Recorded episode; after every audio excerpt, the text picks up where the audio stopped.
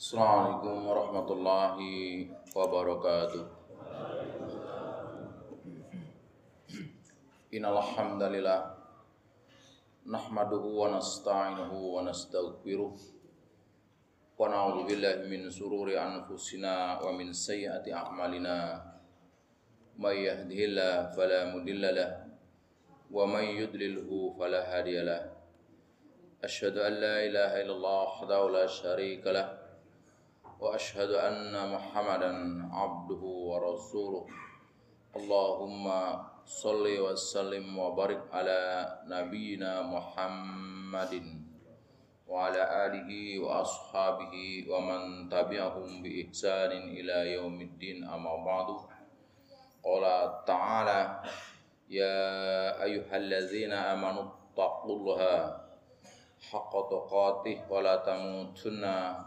illa wa antum muslimun. Jamaah salat subuh Masjid Al-Ghani rahimani wa rahimakumullah.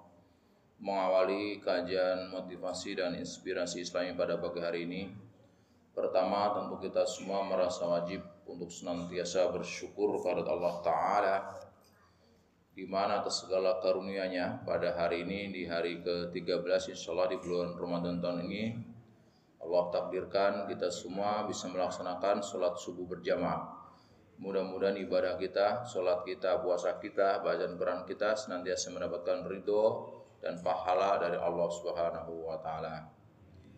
Salawat teriring salam, mari kita sama-sama sanjungkan kepada baginda Rasulullah sallallahu alaihi wasallam para keluarganya, sahabatnya, dan orang-orang yang istiqomah dalam meruskan perjuangannya.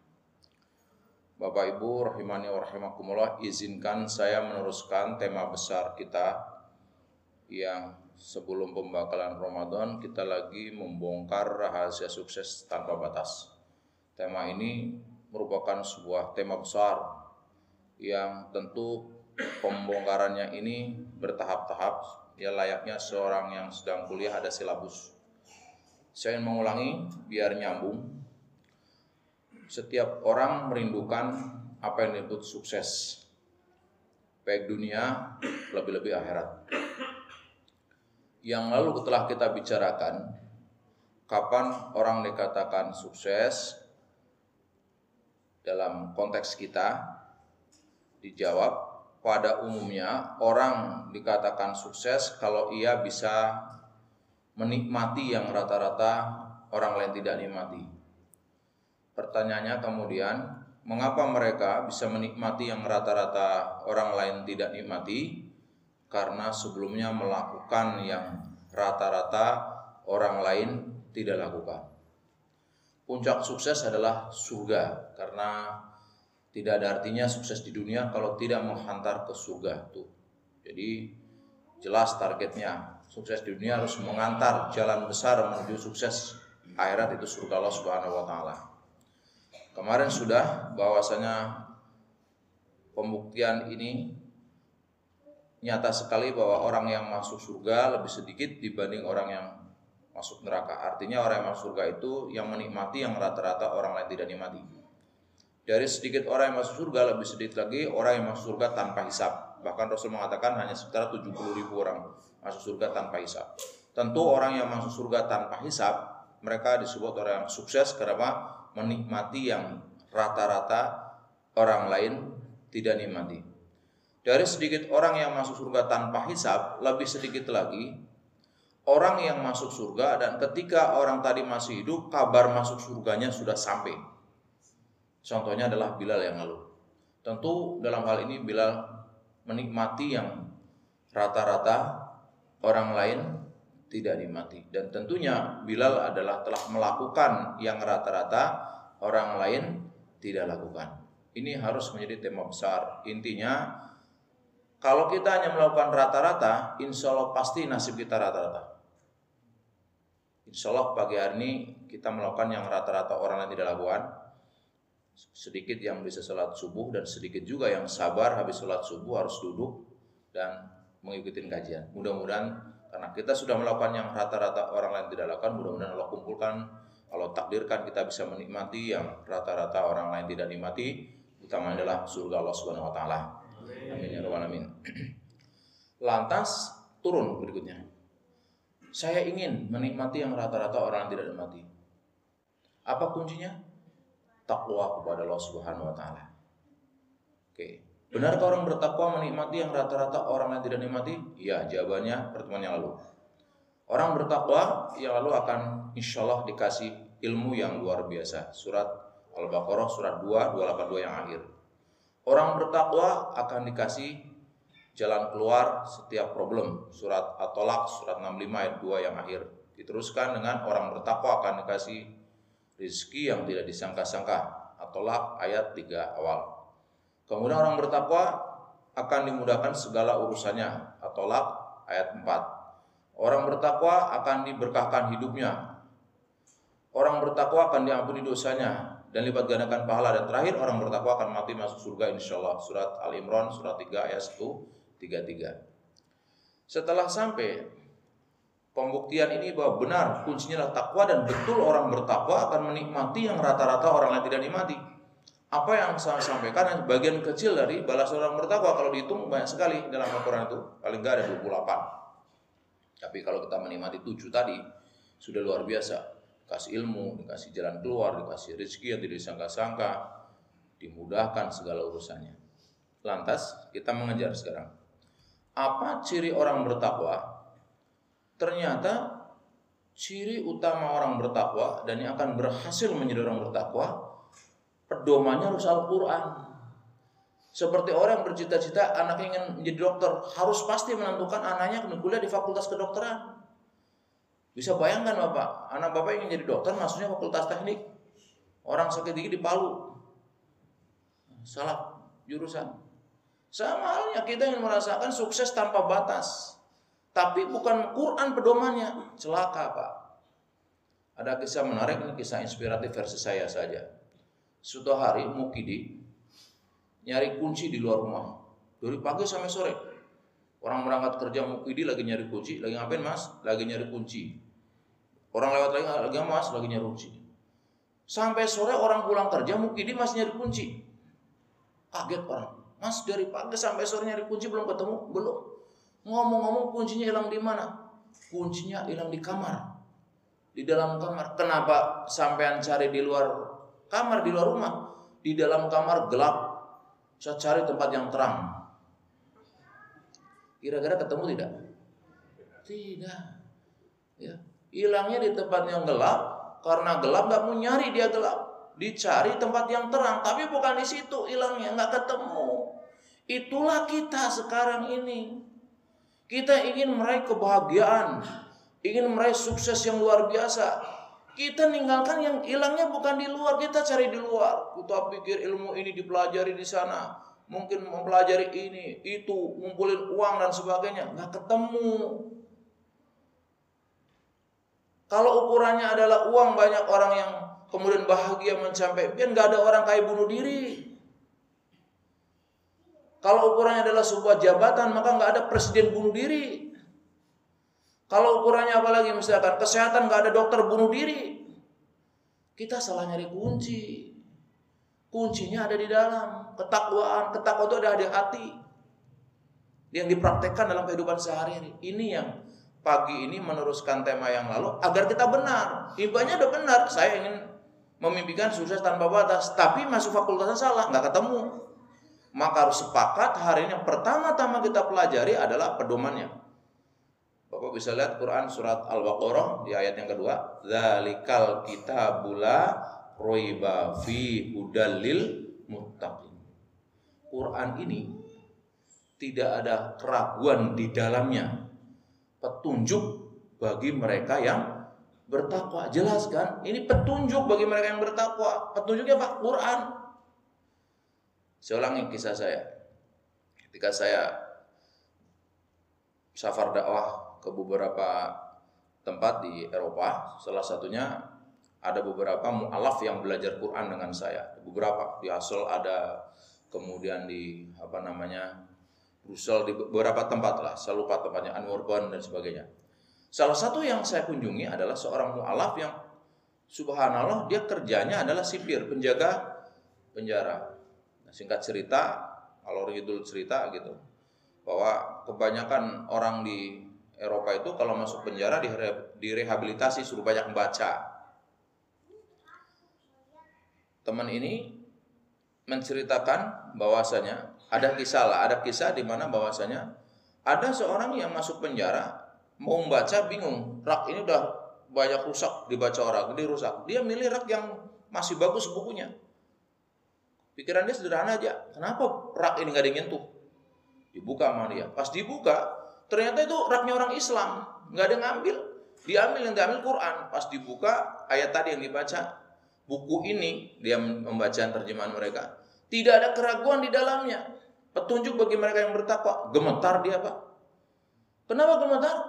Kata-kata tidak ada keraguan di dalamnya. Dia mengatakan apa? Kalau begitu buku ini yang menulis maha sempurna. Iya, Allah Subhanahu wa taala. Dengan izin Allah didapat hidayah masuk Islam. Ya coba ngerenung sejenak lah. Yang pada jadi dosen atau kita dulu yang kuliah, Pernah nggak baca buku karangan profesor siapa saja? Pengantarnya mengatakan begini, buku saya tidak ada keraguan di dalamnya. Nggak ada. Yang ada profesor juga menulis. Kalau ada kritik dan saran, begitu kan? Ya, kenapa? Karena dia bukan sempurna, pasti ada kesalahannya. Sekarang kita harus mengadakan revolusioner dalam belajar Islam. Kita selama ini Quran rujukan terakhir. Udah belajar ke mana-mana, itu yang saya katakan salah, nyari kunci kita. Udah ke mana-mana, S3 itu kita pelajari, Quran belum disentuh.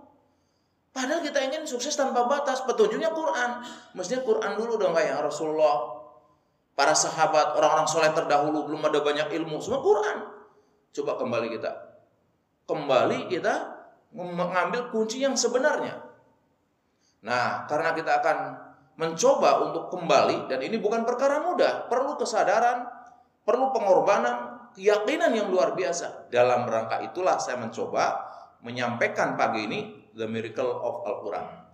Keajaiban-keajaiban Al-Qur'an yang dengan itu mudah-mudahan kita tertarik kembali untuk mempelajari Al-Quran. Setelah kita tertarik, mari kita sosialisasikan dengan anak-anak kita.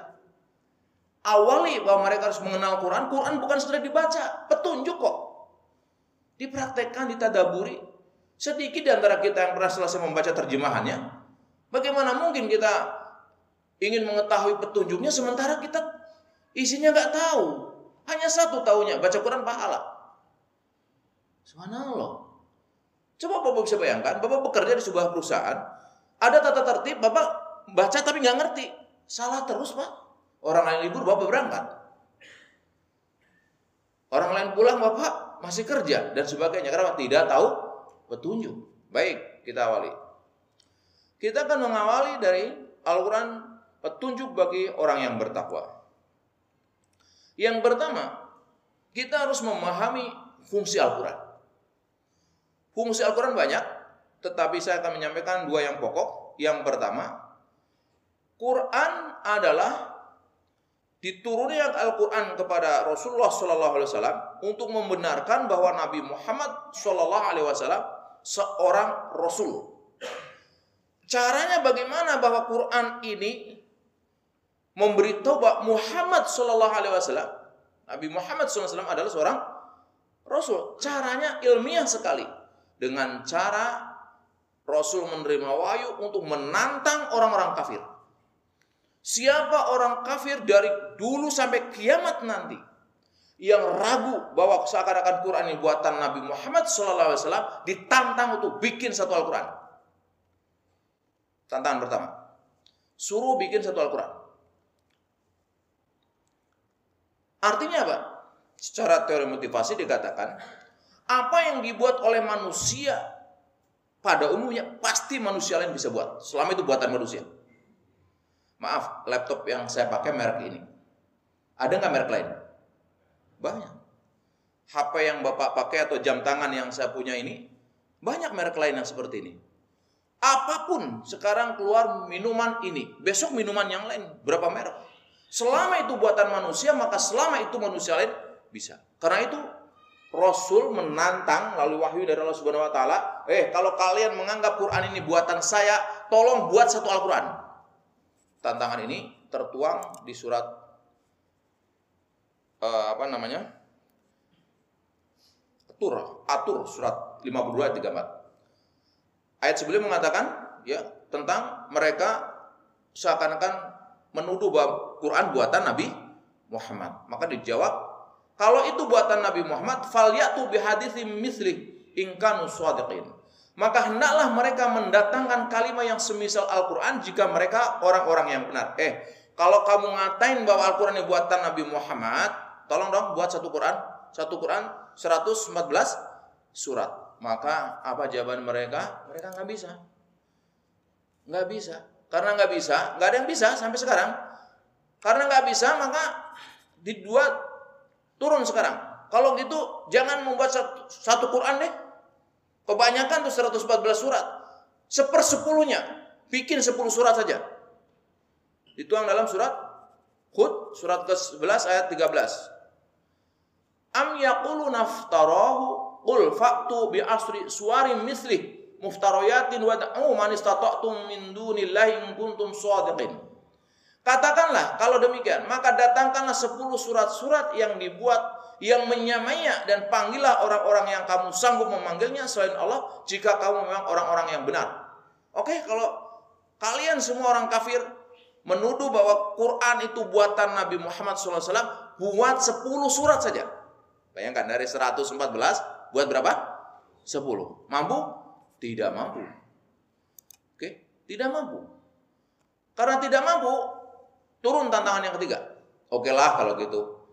114 nggak mampu, 10 surat sajalah. 10 surat nggak mampu, satu surat aja, satu surat, satu surat. Oke. Ditantang di surat Yunus surat ke-10 ayat 38, Bapak lihat, depan. Am yaqulu naftara Qul fatu bisuratin. Kalau tadi bi aslin suar. Sekarang bisuratin misli wad'u man istata'tum min dunillahi in kuntum shadiqin.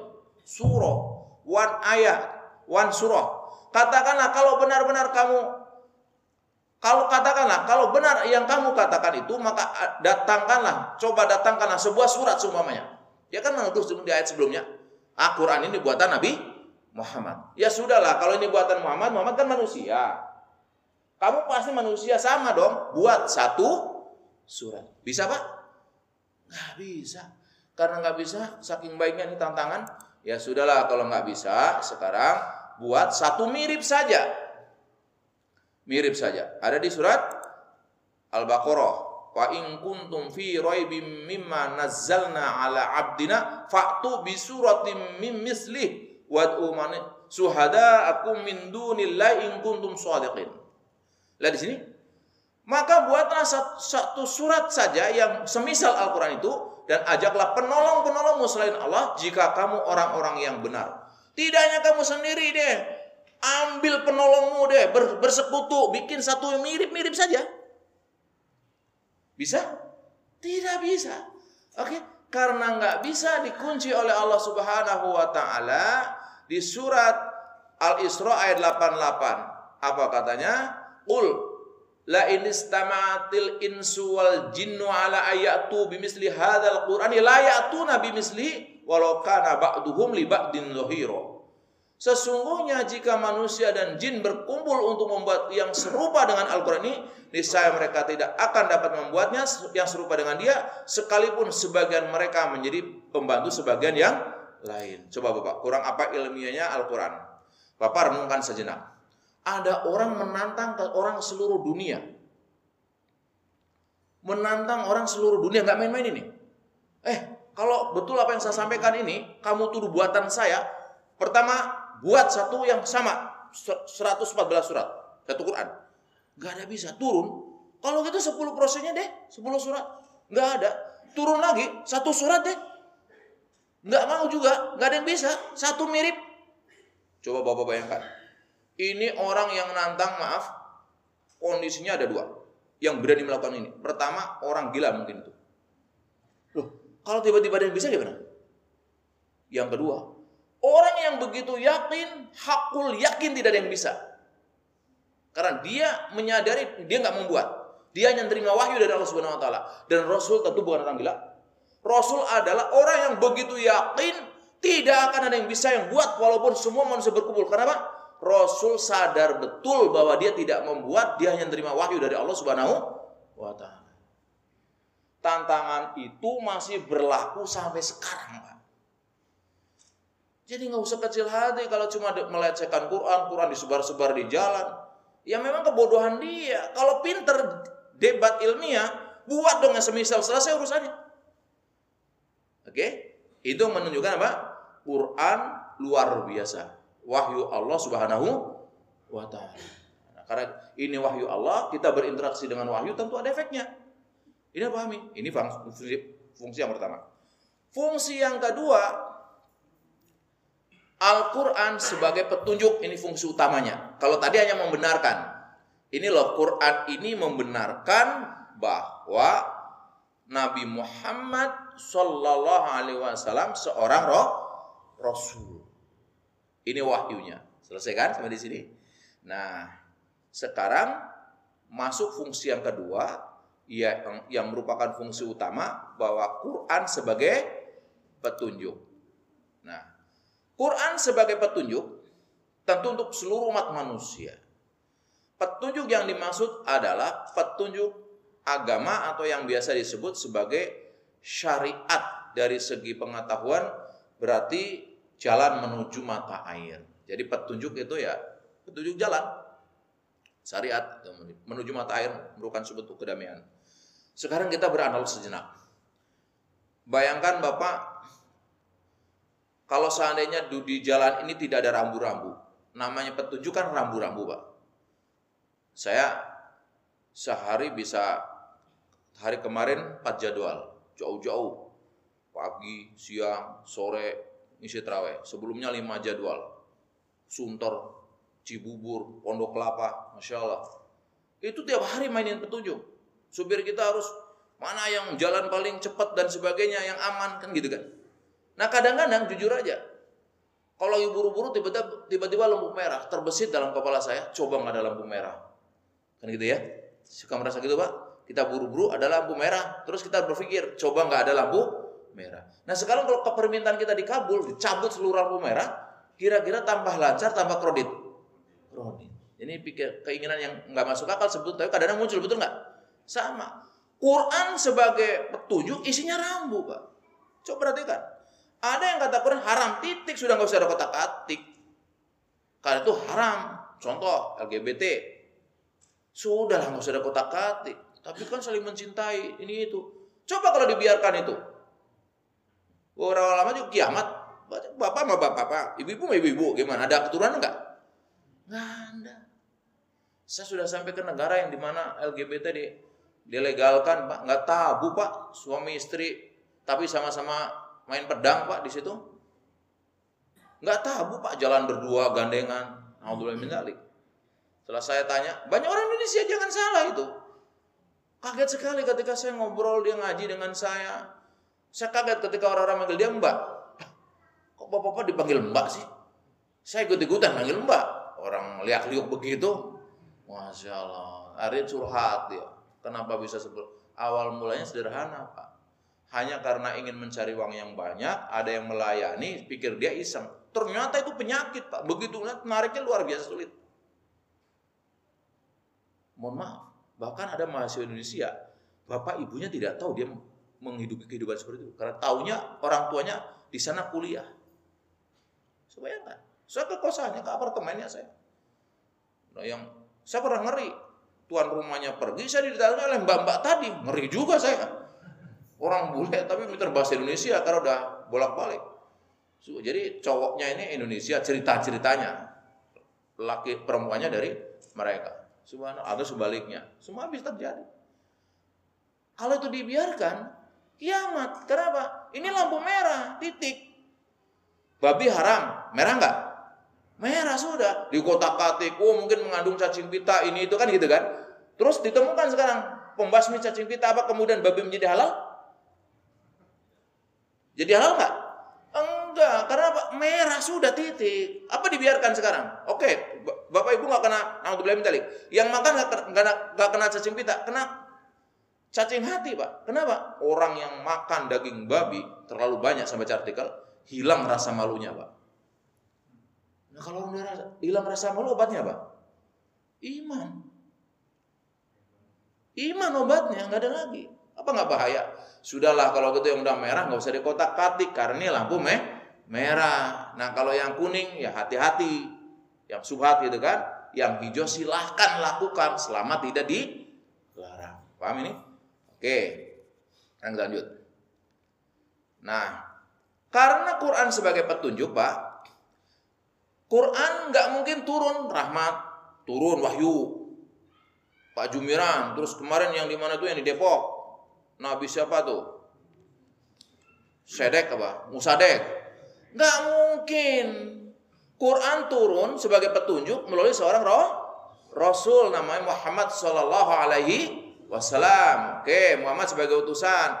Karena Nabi Muhammad sebagai utusan, Nabi Muhammad untuk membedakan dengan kita diberi apa yang disebut mukjizat. Ya. Nah, utusan diberi mukjizat. Karena Nabi Muhammad nabi yang terakhir, biar jelas nih, maka mukjizatnya pun harus bisa dilihat oleh umat yang terakhir. Dan Quran sebagai mukjizat yang kita bisa buktikan sekarang. Bahkan nanti sampai akhir zaman. Oke. Kenapa? Mujizat Nabi Muhammad harus bisa dilihat nabi terakhir. Begini. Setiap nabi itu punya umat. Nabi Muhammad sebagai nabi terakhir umatnya juga nabi yang ter terakhir. Bayangkan kalau seandainya sekarang ditongolkan mukjizat yang zaman dahulu. Misal, waktu saya ke Istanbul, mampir ke Top Cafe. Top Cafe itu tempat museum Turki Utsmani. Dari mulai bajunya Rasul, bajunya Fatimah, pedangnya Umar dan sebagainya. Dan di situ ada satu lemari ditulis tongkatnya Musa. Walau alam lah, kan kita nggak tahu juga. Disebut tongkatnya Musa. Misal benar ini misal, saya juga nggak tahu kan.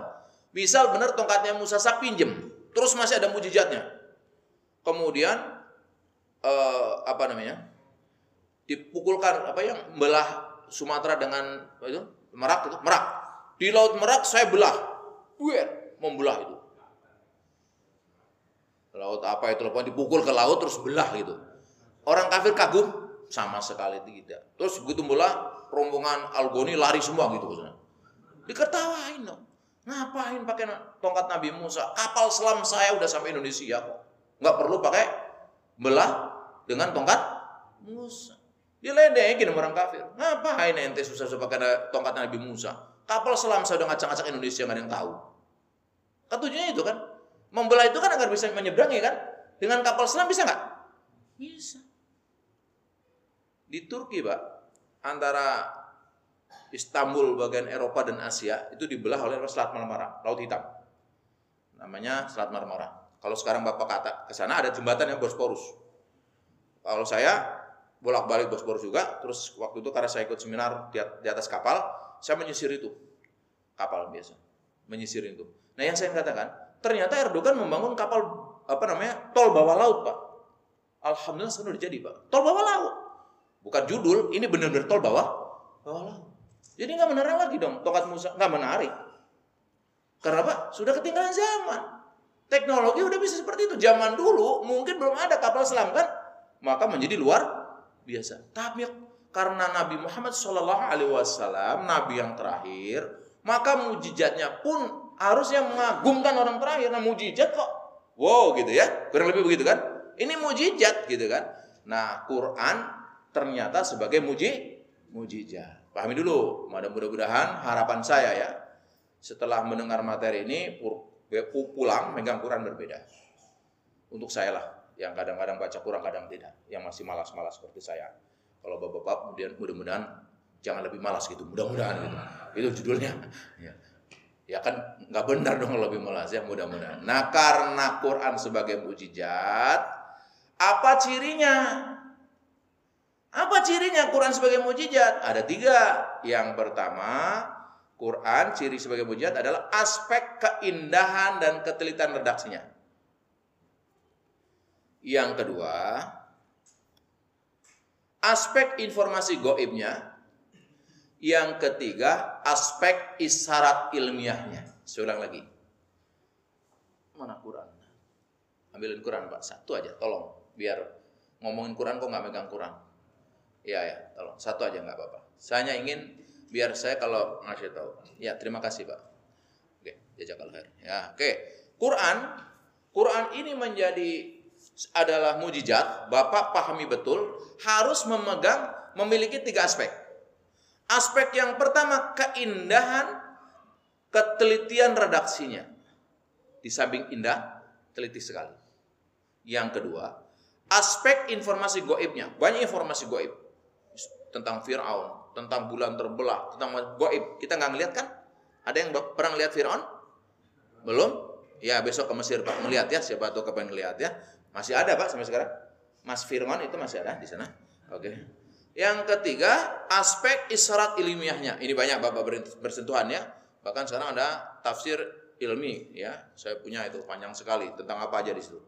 Yang kaitan dengan ilmiah. Baik, saya akan buka satu-satu. Yang pertama, saya akan buka aspek keindahan dan ketelitian redaksinya. Buktinya mana? Kekinian lah, kekinian, kekinian. Al-Quran diperdengarkan kepada non-muslim tetap terdengar indah. Kalau zaman dulu, orang-orang kafir itu, yang dulu itu senang dengerin ngintipin Rasul baca Quran. Karena menyenangkan, nggak bisa dibohongin Pak. Dia nggak menerima petunjuknya, tapi senang dengerinnya. Nah sekarang sekarang kekinian, coba perhatikan ini ada video seorang yang menurut saya luar biasa kreatif. Hey guys, what's up? I'm Adam Saleh, and today I'm going to be doing Quran in public. I'm going to be going to random people and making them listen to Quran for the very first time without knowing that they have a camera on them. I'm going to ask them what do they think it is and how it makes them feel. So hope your are great, and yeah, thumbs up. Ya, dia ingin memperdengarkan kepada orang di jalan itu, memperdengarkan apa? Quran. Perhatikan, enggak semua. Excuse me, sir. Um, can you do me a favor? Can you listen to this for about 30 seconds and then just tell me what do you think it is and how does it make you feel? Yeah.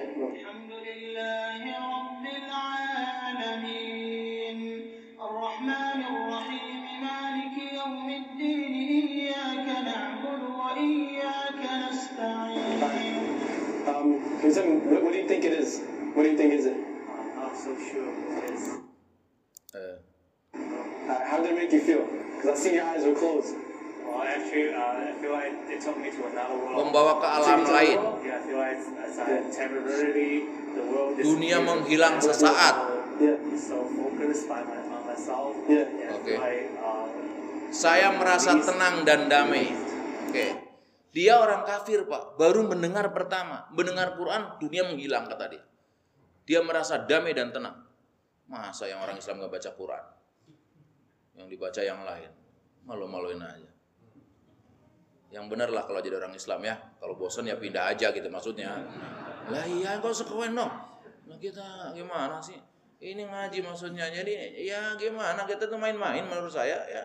Ngomongnya orang Islam, petunjuk Al-Quran, jarang baca Quran. Bapak kerja di perusahaan. Mau menjadi karyawan baik, nggak ngerti tata tertibnya. Tiga hari dipecat pak. Bapak gagah banget datang pada libur. Marah-marah. Kenapa semua kerja libur? Orang pelatonnya libur, bapak aja yang error. Do me a favor, can you listen to like, Okay, I terus know it's Kak. weird, but like, can you listen to something for like 20 seconds and just tell me who do you think it is and what do you think it is and how does it make you feel? Ya ada beberapa tiga aja lah kita untuk contoh.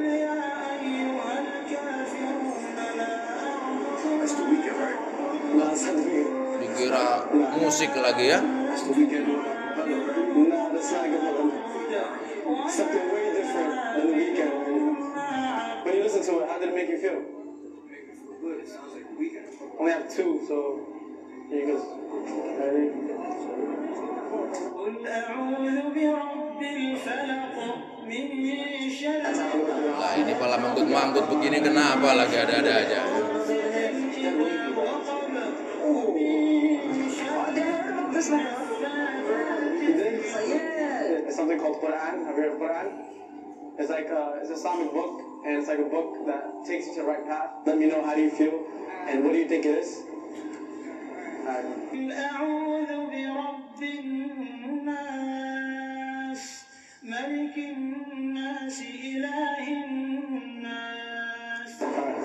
How did it make you feel?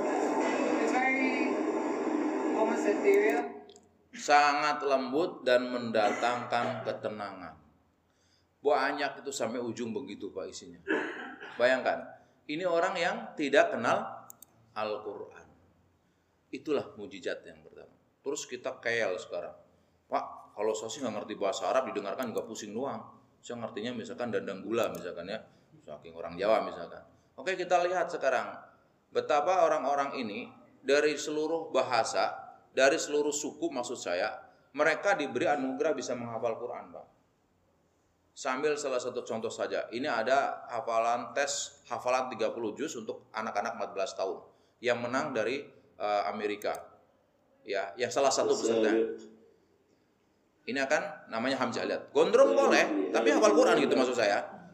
Hamzah Gondrongnya boleh, kita ngikut gondrongnya doang gitu. Kadang-kadang suka bega. Pakai jas boleh, pakai jas, ngapal Quran yang penting gitu ya. Ganteng kan? Tetap ganteng gitu. Jadi nggak ada pengaruhnya tuh baju itu. Kita kan baru ya sebagian. Oke, kita ikutin aja. Biar maksud saya, saya ingin menampilkan beberapa uh, kemudian dari aspek ya bertapa aja. Ini materi kan panjang, jadi saya nggak mau terburu-buru lah. Namanya Hamzah, 14 tahun dari Amerika, riwayatnya hafaz seperti yang kita baca. Makanya bacanya sama seperti yang di Indonesia. Riwayat hafaz yang kita umum dibaca. Oke. Okay. Nah, setelah di biodata disampaikan, nanti syekhnya akan membacakan begitu. Nanti uh, Hamzah teruskan. Soal nah, yang kedua. Nah, firman Allah Ta'ala. Innamas sadaqatu lil fuqara'a والمساكين والعاملين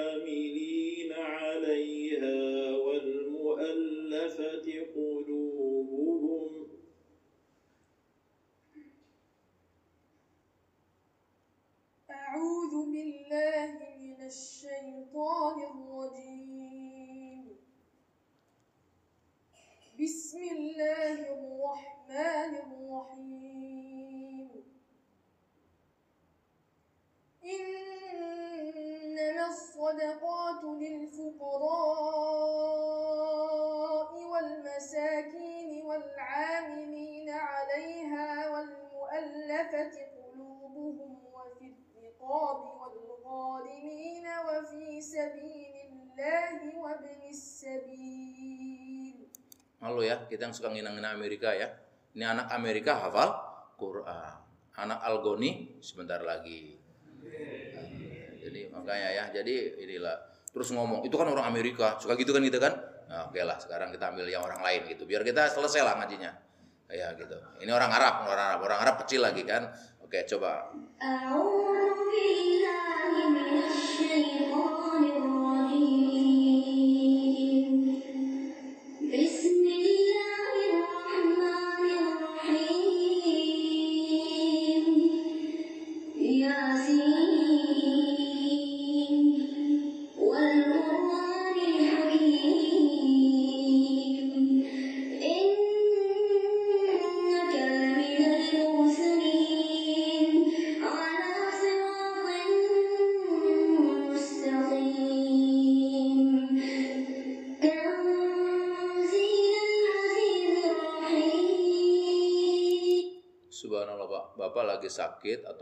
sakit, anak kita datang terus membaca surah Yasin seperti ini sembuh kira-kira Pak. Damai nggak Pak? Damai. Kita salah baca kita. Kekencengan Pak. Speednya dikurang lah, jangan kecepatan 120 baca Yasinnya. Kayak gini lah, kecepatan standar aja lah 60. Yasin Al-Quran lagi, ini adalah minal mursalin. Nah ini mungkin hancur, nabrak nanti kita Pak. Istilah dibaca orang yang Quran gitu kan, tapi bacanya agak sedikit lah kecepatannya di diatur. Ini membuktikan bahwa indah gitu loh maksud saya. Kenapa sebagian orang membaca tidak indah? Bukan Qur'annya, cara bacanya gitu ya. Jangan salah inilah. Nah, ini kita ambil yang Indonesia. Takut mana Indonesia? Oke. Ini Musa yang dia lagi dites ya di Madinah ini. Kemudian mendapat hadiah dia untuk tinggal di Madinah satu keluarganya. 8 tahun, 30 juz.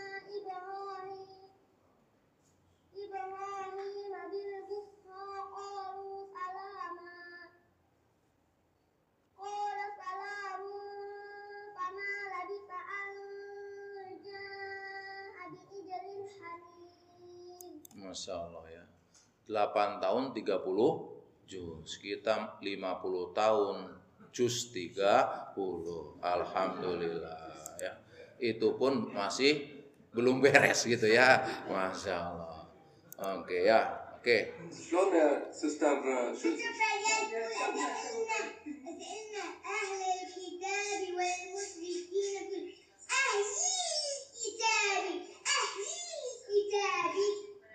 والمشركين منفكين منفكين منفكين منفكين حتى تأتيهم البينة حتى تأتيهم البينة.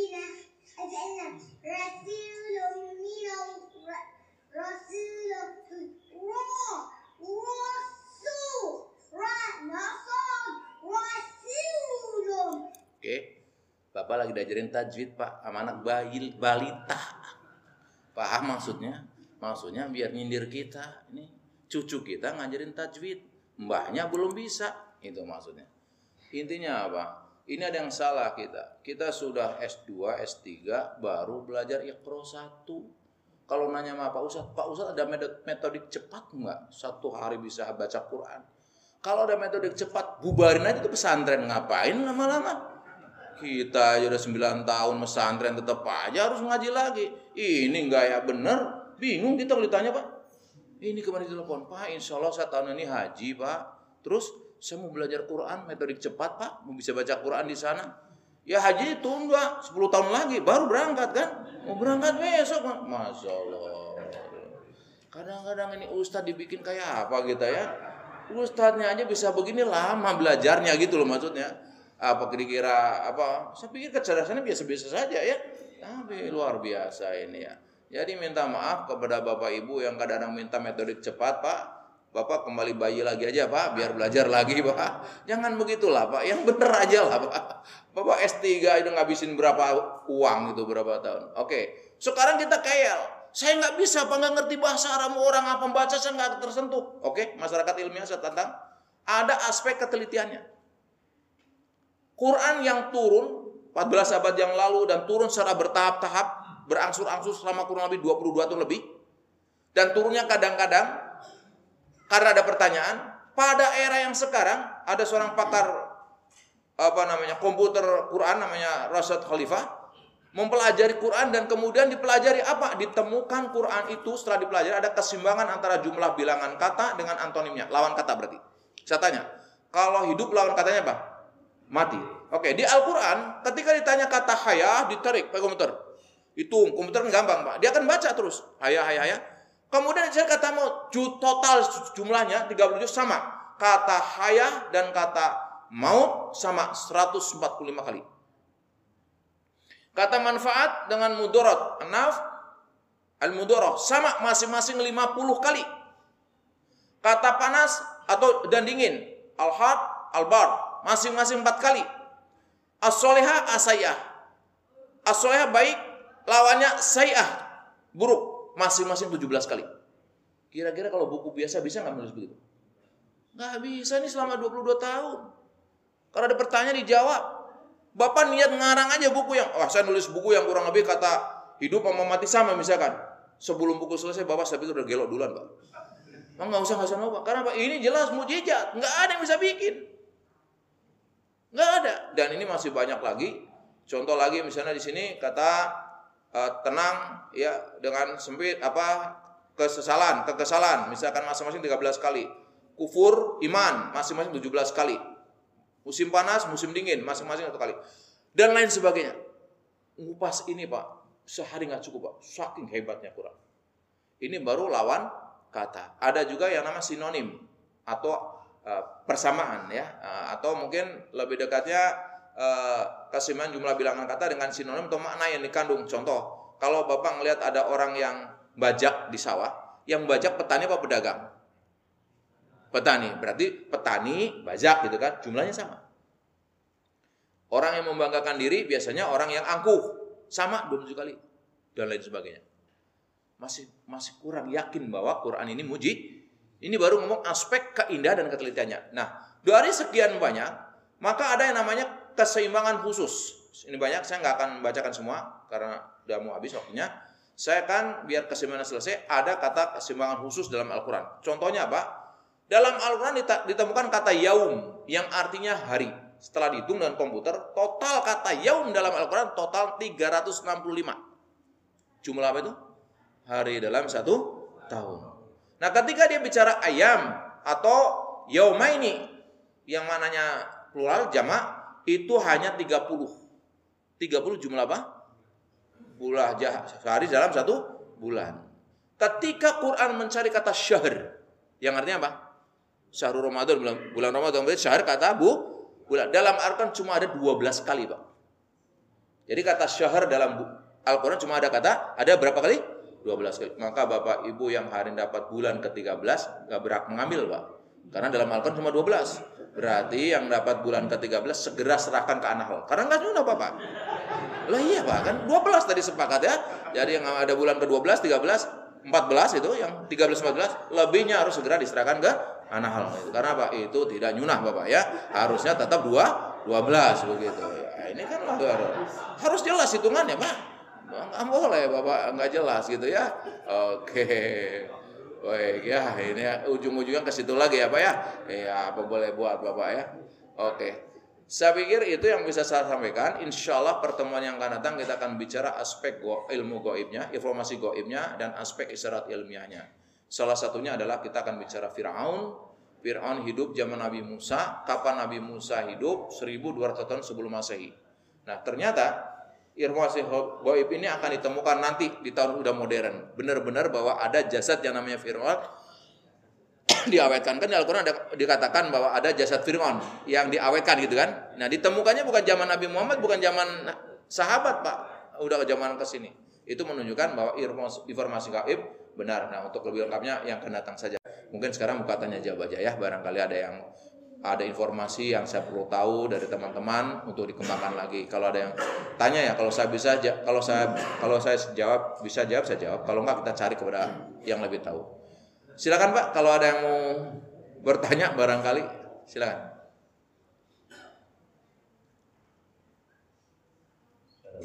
Ya, Ustaz. Wabarakatuh. Waalaikumsalam warahmatullahi wabarakatuh. Uh, Setelah kita tadi surat al Ustaz tadi, tentu uh, buat kita semua ini metode apa yang bisa kita terapkan buat anak-anak dan orang tua, Setuju. terutama untuk di masjid. Ya. Masjid ini adalah tempat ya kita lah kembali ke agama yang lurus, Ya. yang terutama pedoman utamanya adalah Al-Quran. Ya. Baik, setuju Pak. Saya ingin menyampaikan ini, Pak Ustaz tanya berarti nyama pikiran kita apa punya sense yang sama lah. Ini sebuah kegelisahan. Ada metodik yang barangkali dikerjakan oleh beberapa orang tua kita, para ulama, dan yang jelas Rasul dan para sahabat. Hal pertama yang dilakukan adalah mempelajari Al-Quran. Caranya gimana? Cobalah, ini kan udah kepalang apa ya? Putus asa tidak. Seluruh sistem kan sudah sedemikian adanya. Tapi percayalah ada beberapa eh, lembaga yang sekarang sudah mulai kembali kepada Al-Quran. Nah, ada beberapa lembaga kalau misalkan nyuruh kepada anak, misalkan dia harus ke masjid pakai baju bagus, ayatnya mana? Kalau dia harus apa misalkan salam, kalau ketemu orang ayatnya mana? Mulai dikenalkan kepada anak kita. Caranya gitu, saya punya buku satu buku yang intinya dalil kecil untuk komunikasi dengan anak. Seperti itu. Saya rasa itu boleh dikembangkan. Kalau itu pun tidak minimal satu hari kita kumpul dengan anak kita, kita membaca Quran plus terjemahannya walau satu ayat.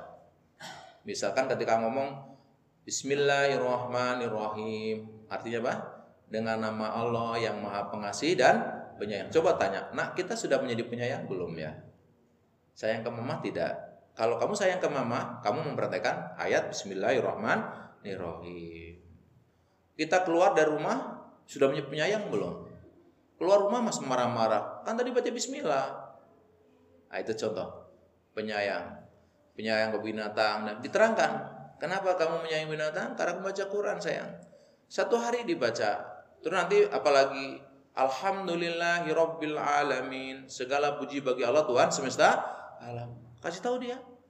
Kita harus bersyukur ya nak ya. Allah yang nyuruh pujian kepada Allah. Kenapa kita bersyukur Allah? Allah yang menciptakan langit dan bumi nak. Terangkan langit kayak apa. Sesuai dengan ini ya. Jadi wajib bagi keluarga. Seperti yang contohkan para rasul dan sahabat. Ada waktu kumpul dengan keluarga yang namanya pendidikan jangan disubkan. Sekarang ini orang tua karena merasa tugas kita bukan ngurus anak-anak, tugas kita semata-mata cari uang, sehingga pendidikan disubkan ke tempat lain. Orang lain bolehlah membantu, tapi bukan tugas mereka utamanya. Tugas siapa? Orang tua. Kita ini keliru di sini. Kalau seandainya setiap rumah tangga membaca satu hari satu lembar saja, entah berapa lama akan selesai satu Quran. Betul nggak? Nah, caranya kalau Bapak punya anak yang sudah kuliah, misalkan Pak, ini hanya metodik, boleh dipakai, boleh tidak. Terus anak kita ingin nyuruh dia baca. Gampang caranya. Nah, ayah kepangin ngeliat tulisan kamu terjemahan Quran. Coba kakak selama kuliah 4 tahun di sana hatamkan satu Quran, tapi saya ingin tulisan kamu. Misalkan dia menyalin surat uh, Al-Fatihah disalin sama dia. Jangan ketik. Saya nggak suka ketik, nak. Saya ingin tulisan kamu. Saya tanya, kalau dia menyalin Al-Quran dan disalin, membaca nggak dia? Baca. Selesai nggak? Selesai. Kalau kita nyuruh baca, dia bisa baca, bisa tidak. Dia suruh nyalin terjemahan Quran, ditulis terjemahnya dengan nama Allah. Silakan musari lima baris ke selama kuliah. Pokoknya begitu pulang semesteran, ini loh ya. Udah selesai satu juz terjemahannya. Kalau dia selesai satu juz menyalin, tahu artinya nggak? Baca artinya nggak? Baca. Karena orang menulis tidak akan menulis, tidak akan menulis kecuali mem membaca. Dia akan nyalin. Jangan suruh pakai komputer, copy paste, selesai bapak. Nggak mau, kita pengen itu. Kita jangan, nah, dengan cara begitu insya Allah itu untuk yang kuliah. Kalau yang masih SD, SMP Pak, ya coba praktekanlah. Kalau kami membiasakan satu hadis. Misalkan Arba'an Nawawi, ya sebulan lebih lah. Saya, istri, dan anak. Terus kalau habis subuh ini, kalau saya nggak keluar, kami setoran. Nah, saya kasih tahu kepada istri saya, sayang, kamu mau mau nggak punya pahala yang mengalir terus? Sayang dong, kalau setoran itu diambil orang lain. Biarlah anak kita dapat satu juz, dua juz, siapa menerimanya? Saya dari mamaku, ada kenangan. Sehingga setiap kali dia baca Quran, dia mengalir pahalanya kepada kita. Saya malah khawatir, jangan-jangan yang masuk surga guru-guru TK, Pak. Kenapa anak kita bisa baca doa, siapa yang ngajarin? Bu guru TK. Bisa sholat, siapa yang ngajarin? Bu guru TK. Terus saja, bapaknya ngapain? Masya Allah. Katanya ingin mendapat syafaatnya. Quran mendapat ini.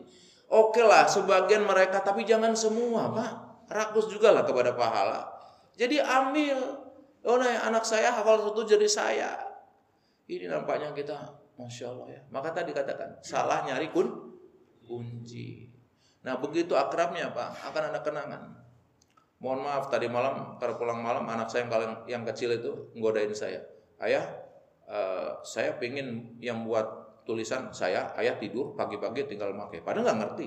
Saya bangga dia mengatakan begitu. Karena lihat kerjaan saya. Ceritanya dia mewakili dia yang ngetik itu yang prestasi ini dia yang kelas 4 SD itu pagi-pagi saya suruh tinggal pakai gitu. Kadang lihat ayah capek gitu kan. Kenapa bisa begitu? Hubungan dekat. Dekat dia. Dia biasa ngelihat insya Allah saudara saya bawa. Kalau anak saya ngelihat begini duduk paling depan. Dan anehnya sering sampai di rumah pak ya yang tadi bagus, coba di rumah diulangi lagi. Saya suruh presentasi depan dia, Pak. Yang matematika waktu yang lalu itu pernah Bapak ya? Itu sebelum ke Bapak kami dengan anak saya. Saya pernah menyetel apa namanya? Namanya eh, nafas terakhir, Pak. Judulnya itu. Subhanallah, Pak. Bapak mungkin tidak percaya yang saya lakukan. Begitu malam kita setel nafas terakhir. Besok pagi, tugasnya apa? Anak saya yang kelas 5, saat itu saya bawa ke kuburan Patriot. Saya melihat hujan lebat saya masih ingat waktu itu. Nungguin orang dikubur Kodrullah hari itu tidak terus saya jalan ke tengah kuburan. Mempraktekkan apa yang saya lihat tentang bahwa kita akan berpisah. Kodrullah ada kuburan baru begitu lihat umurnya kurang lebih umur SMP 16 tahun. Saya pegang itu uh, tulisan itu sayang anak ini baru 16 tahun meninggal dunia. Dan semua bisa seperti dia. Lantas yang di dalam ini menjerit tak? Kepingin kembali kalau kita malas sholat, tahukah yang di dalam ini ingin kembali ingin sholat saya?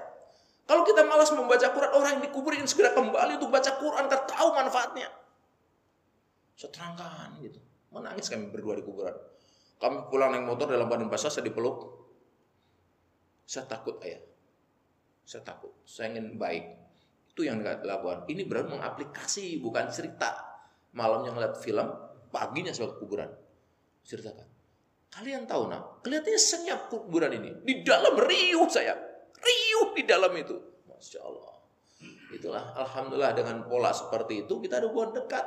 Jadi kita saling mereka kemarin ngirim ke saya tentang kisah apa. Jadi kalau yang sudah kan nggak tahu bapak ya. Kalau saya bikin grup keluarga pak, grup keluarga saya, istri saya dan anak saya yang empat, grup WA. Karena kita berpisah ada yang kuliah, ada yang di pesantren. Kalau ada artikel bagus saling. Nah saya suka menggodain gini. Nak carikan artikel tentang ini. Nanti dia ngirim pada tujuan saya untuk ngasih tahu istri saya itu sebaliknya. Sehingga kita saling menasihati. Dan ini harus dibangun hati yang ada Pak. Ini kita sering kali tidak membangun ini. Jadi Quran itu terjemahkan dalam kehidupan sehari-hari. Jadi kita melalui WA kita bisa mengirim ayat yang bagus, kisah yang bagus tentang sahabat. Terus dia, saya kadang-kadang suka, nak tolong tanya, carikan yang ini. Nah tujuannya bukan itu. Dia akan nyarikan, saya pasti akan baca.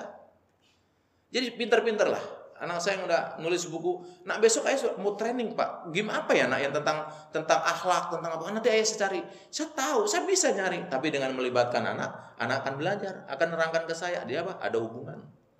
Jadi sekarang teknologi pak, bikinlah grup grup apa? WA dengan keluarga. Terus tadi kalau yang masih di rumah Pak, pastikan bahwa sehari semalam kita duduk bareng, entah saling setoran Al-Qur'an, entah baca satu hadis. Misalkan apa yang Bapak punya lah kitab Bukhari silakan. Kalau saya yang kecil-kecil lah. Arba'in Nawawi diteruskan dengan uh, apa namanya Riyadus Solihin Pak. Imam Nawawi itu Pak. Sudah sampai Bapak kita baca. Caranya gimana? Giliran ya nak kemarin malam siapa ya? Oh ayah. Sekarang mama. Oke besok lagi mama sudah ya hari ketiga kamu terus gilir baca aja kadang diterangkan kadang tidak membaca aja nggak kelar kelar pak apalagi terangin gini sudah cukup lah tahu kan udah ketanggal tahu dia kisah ini ada kitab ini Kurang lebih begitu Pak. Jadi ini dalam rangka sederhana. Saya nggak pakai ilmu macam-macam lah. Kita mah uh, ya intinya sampailah bahwa kita berinteraksi dengan Al Al-Quran. Kemudian tadi diba dipraktekkan. Olah miswak. Mungkin ada teori nggak apa-apa. Ini hanya sebatas apa yang saya kerjakan, mencoba menjawab yang barangkali bermanfaat. Ada yang lain? Ya. Waalaikumsalam warahmatullahi wabarakatuh. Seperti yang kita tahu ya bahwa di masyarakat itu sering ada praktek-praktek e, pengobatan dengan menulis surat Al-Quran kemudian e, dilafazkan sekian kali sekian kali. Ya. Apa itu bagian dari pengobatan Al-Quran sebagai mukjizat atau justru malah penyimpangan? Baik, baik, baik. Pertanyaan bagus sekali. Bapak nanti akan sampai, saya nggak kupas sekarang. Nanti ada fungsi lain Al-Quran. Quran sebagai syifa. Terus caranya bagaimana? Ada, bukan seperti itu. Yang dicontohkan Allah dan Roh Rasulnya, contohkan Rasulnya. Nanti sampai karena kebetulan saya teraper rukyah, saya juga sampai ke mana-mana rukyah, udah ke tempat yang menurut orang sangat rawan, saya datang alhamdulillah dan nggak ada apa-apa dengan izin Allah. Yang disampaikan Pak Haji nanti jangan sekarang, nanti sekaligus ketika bicara Al-Quran sebagai syifa, Quran sebagai ruh, nanti akan bicara dipanjang Pak. Bapak kalau nggak sabar udah bubar duluan ini Pak. Panjang saya betul Pak. Jadi ngaji dengan saya jangan dituntut deh untuk sekali pertemuan selesai. Kalau nanti cuma ngambang gitu. Nggak apa-apa, ini bisa berapa pertemuan, mau ke mana juga kita. Buru-buru mau ke mana coba. Kita kan seru itu tadi yang minta, Pak bisa nggak belajar Quran sekali hatam? Nanti dia nanya, Pak gimana belajar tafsir cari selesai 30 juz? Bapak mati dulu aja deh kalau gitu, biar langsung praktek aja langsung dah. Biasa aja kali. Nah, nah, nah gitu. Jadi insya Allah nanti saya contoh gini contoh. Quran sebagai nur cahaya. Oke, saya gambarkan misalnya. Nanti yang akan datang tuh. Ya, nggak tahu yang perlu bayangkan. Saya yang ilustrasi. Bapak bisa bayangkan kalau lampu mati, Pak. Nggak ada nggak ada cahaya. Bapak jalan dari ujung sana ke masjid kurang lebih nabrak berapa kali, Pak? Bisa nyampe, bisa tidak, Pak. Bisa nyungsep di got gara-gara, Pak. Tidak ada tidak lampu. Tidak cahaya. Tidak ada cahaya. Nah, bayangkan Bapak dari pos sana sampai sini nabrak tiang listrik, nabrak pot begitu kan? Nah untungnya kalau cuma ada nggak ada cahaya dunia, bapak luka bisa diobatin pak. Dibawa ke dokter selesai. Bayangkan ketika hati kita tidak ada cahaya Quran, apa yang terjadi? Celaka dan nggak bisa diobatin kecuali dengan Quran itu sendiri. Bapak nggak pernah ngebayang nggak sih bagaimana jalan tanpa cahaya? Sekarang jangan-jangan kita jalan tanpa cahaya, tanpa cahaya Quran. Makanya wajar hidup kita itu kurang bahagia bukan kurang materi, rumah punya, mobil punya, teman banyak, tetap menderita karena hidup kita dengan tanpa cahaya. Ini uang negara, ini gaji Bapak. Kenapa uang yang negara yang diambil gelap? Ini istri Bapak, ini sekretaris, kenapa yang diajak jalannya seperti ini? Gelap, Pak. Gelap itu. Makanya tadi itu Quran sebagai cahaya. Quran sebagai apa misalkan? Ruh. Coba bedanya kita dengan mayat apa, Pak? Enggak ada ruhnya. Orang mau gelarnya panjang kalau udah meninggal dipanggil apa? Janazah. Misalkan di sana Profesor Anu meninggal, tolong dong Pak Profesor di depan di bawah mau disolatin ngomong gitu apa jenazahnya dibawa ke depan. Jenazah, oke, itu gambaran. Kita ketika ruh tidak ada di sini, kita udah mayat, tidak? mayat hidup. Nanti itu. Makanya bagus pertanyaannya itu nyambung, tapi jangan sekarang. Karena enggak, nanti pas bab itu kita coba selesaikan dengan cara-cara kaifiah, rukyah dan sebagainya. Karena Quran sebagai sifat. Baik Bapak, karena saya ada acara training hari ini, minta maaf nggak bisa lama dan mudah-mudahan apa yang saya sampaikan hari ini menginspirasi kita semua. Kita hanya ikhtiar Pak, tentu ilmu yang saya sampaikan ada yang benar ada yang salah. Yang benar pasti dari Allah Subhanahu wa taala, dari rasulnya. Yang salah dari saya buang jauh-jauh Pak. Ini hanya bagian dari ikhtiar pendekatan. Pendekatan siapa tahu dengan kajian yang motivasi dan inspirasi Islami ini kita mulai beda melihat Quran. Ikhtiar. Mungkin ada yang lebih baik ada yang lain ya nggak apa-apa diambil saja. Bukan nggak nggak bermaksud yang lain. Kok nggak ada apa ya referensinya apa? Ya ini ikhtiar sajalah. Intinya kalau yang baik diambil. Yang baik itu berarti sesuai dengan tuntunan Allah dan Rasul. Kalau ada kata-kata saya yang menyimpang buanglah itu bukan dari Allah dan Rasul dari saya demikian Bapak kalau ada yang benar datang dari Allah kalau ada yang salah dari saya pribadi mari ngaji kita kita tutup dengan doa kafatul majlis Subhanaka Allahumma wa bihamdika asyhadu an la ilaha illa anta astaghfiruka wa atubu ilaik. Wa assalamualaikum warahmatullahi wabarakatuh.